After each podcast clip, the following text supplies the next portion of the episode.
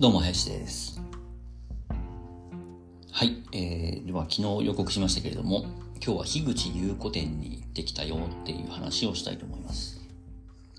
えー、樋口優子さん、もしね、えー、ご存知なければググっていただくと、えー、あ、この絵の人かっていうのがね、えー、なんとなく見たことある人もいるかと思うんですけれども、えっ、ー、と、まあ、ちょっと可愛らしさがありつつも気持ち悪い絵っていうね、ふうにあの言っても差し支えないと思うんですが、ちょっとグロテスクな絵を、えー、可愛らしい猫ちゃんのね、えー、ギュスターブ君っていうキャラクターがいますけれども、えー、猫の顔と、えー、胴体タコで手が蛇っていうね、そういう、まあ、おなじみのキャラクターがいますけれども、えー、そういう、まあ、ちょっと、あ、細、めちゃくちゃ細かいね、絵を描いてる人です。で、その人の展覧会が、樋口優子展が、えー、森ビルでね、やってたので、えー、行ってきました。でね、あの、まあ、昨日もお伝えした通り、その樋口優子展に行く前に、ダイアログ・イン・ザ・ダークっていうね、こう、視覚のない世界、えー、目の見えない世界を体験してきた後だったんですよ。これがね、まあ、今考えればすごいいい組み合わせだったなと思うんですよね。で、その行った直後はですね、すごい、あの、変な意味じゃなくてね、最悪の組み合わせだなと思ったんですよね。あの、っていうのは、ダイアログ・イン・ザ・ダークが目の見えない世界、目の見えない、えー、からこそ見えるもの、感じるものっていうのを体験した後に、樋口優子さんの絵って、あの、ご存知の方はわかると思うんですけども、めちゃくちゃ細かいんですよね。こう線も細かいし、その描写もめちゃくちゃ細かい。書き込みのこの筆の数っていうんですかね、が半端じゃないんですよ。で、まあ、すごいね、たくさんの作品があの展示されてるんですけれども、もう一個一個すごいこう絵に近寄ってグーって見ないと、あの、細部まで見れないっていうかね、そういう細かい絵なんですよね。ですごい、そのさっきダイアロ、ダイアログインザタクとは対照的に目をめちゃくちゃ使うっていうね、目が見えないと何もわからないっていう世界なんですよね。で、これもう180度真逆だなって思ったんですね。まあもちろんそれはそれですごくあの、いいアーティストさんとしてね、すごく、あの、素晴らしい方ですし、作品も好きだし、いい経験だなと思ったんですけれども、いや、しかし、それにしてもすごくこう、真逆の世界を体験したなって、その直後はね、思ったんですけれども、えっ、ー、と、昨日ですね、田中恵子さんのボイシーを聞いていて、そのアートに関するね、内容だったんですけれども、そこでです、あの、まあ、それを聞く前、ちょっと前からね、走りながら僕聞いてたんですけど、走りながら僕いろんなこと考えるんですよ、普段。あの、いろんなことが頭に浮かんでくるんで、で、アートについてもちょうど考えてたんですよね。あの、ダイアログ終わった後に、樋口優子店、樋口優子店に行って、180度違う世界だなって思ってたけれども、よくよく考えてみると、うん、なんていうか、樋口優子さんの絵って、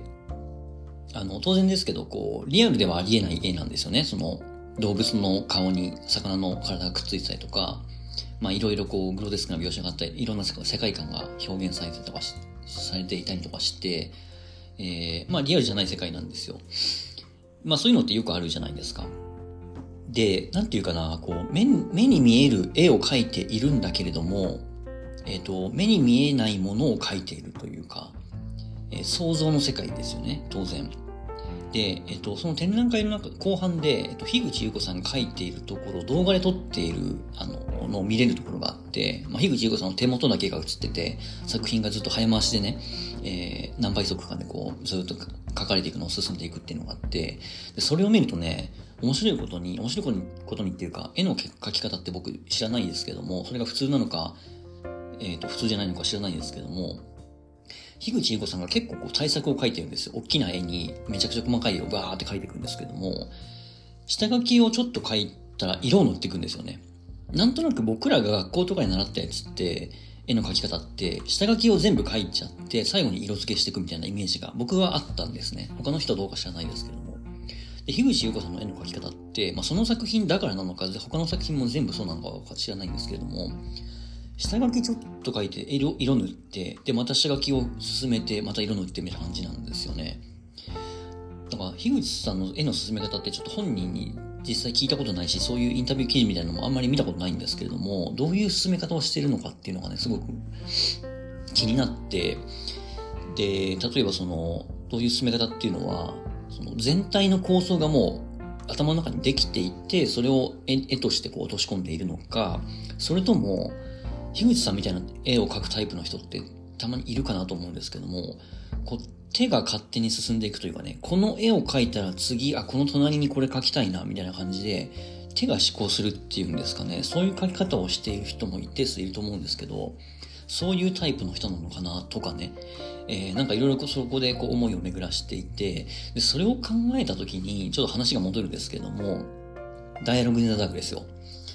目の見えない世界を見て何かを感じるっていうこと、感じたり表現するっていうこと。で、樋口優子さんも、まあ、樋口優子さんもね、当然目は見えてると思いますけども、目が見えなくても、多分、なんか樋口優子さんが仮に目が見えない人ですって言われても、なんか納得してしまうというか、あ、この人には普通の人が見えてないものが見えていて、それをこう書かずにはいられないんだろうなっていうのをなんかね、その絵だったりその動画を見てね、感じたんですよね。でそういうことをね、ちょうど田中圭吾さん、ボイシーで話されていて、そこに書いてあるものを見て、その人の世界とか、その人が表現したかったものを理解したと言えるのかどうかみたいなね、そんなことを話されていて、うん、なんかね、これはすごくね、僕のアートの楽しみ方にも通ずるところがあるんですけれども、だからまあ、アートってね、僕常々言ってるんですけど、なんか分かるとか分かんないとかじゃなくて、人それぞれの感じ方があるので、別にどう見たっていいわけじゃないですか。正解なんてないし、なんか自分がアートが分かるとか分かんないとか気にせずに、とりあえずなんか面白そうな人がいたりとか、なんか気になる絵があったら、どんどん行ってみればいいと思うんですよね。そこに何かを感じるかもしれないし、何も感じないかもしれないし、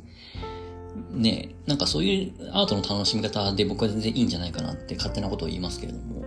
うん。で、まあちょっと話それましたけどね。はい、そんなことを思いました。で、樋口優子展はね、すごく個人的にはおすすめなんですけれども、何ですかね、まあまあ、言っちゃえばまあ癖はある絵といえば癖はある絵なので、まあ好き嫌いには多少分かれるのかなとは思いながらも、まあ僕はすごく言ってよかったですね。うん。なんか、樋口優子さんはね、いろんな、グッチともコラボしたりとか、いろんな、あの、映画のポスターとかもね、書かれているし、やっぱりね、あの世界観っていうのは、こう刺さる人にはすごく刺さるんじゃないかなとも思うので、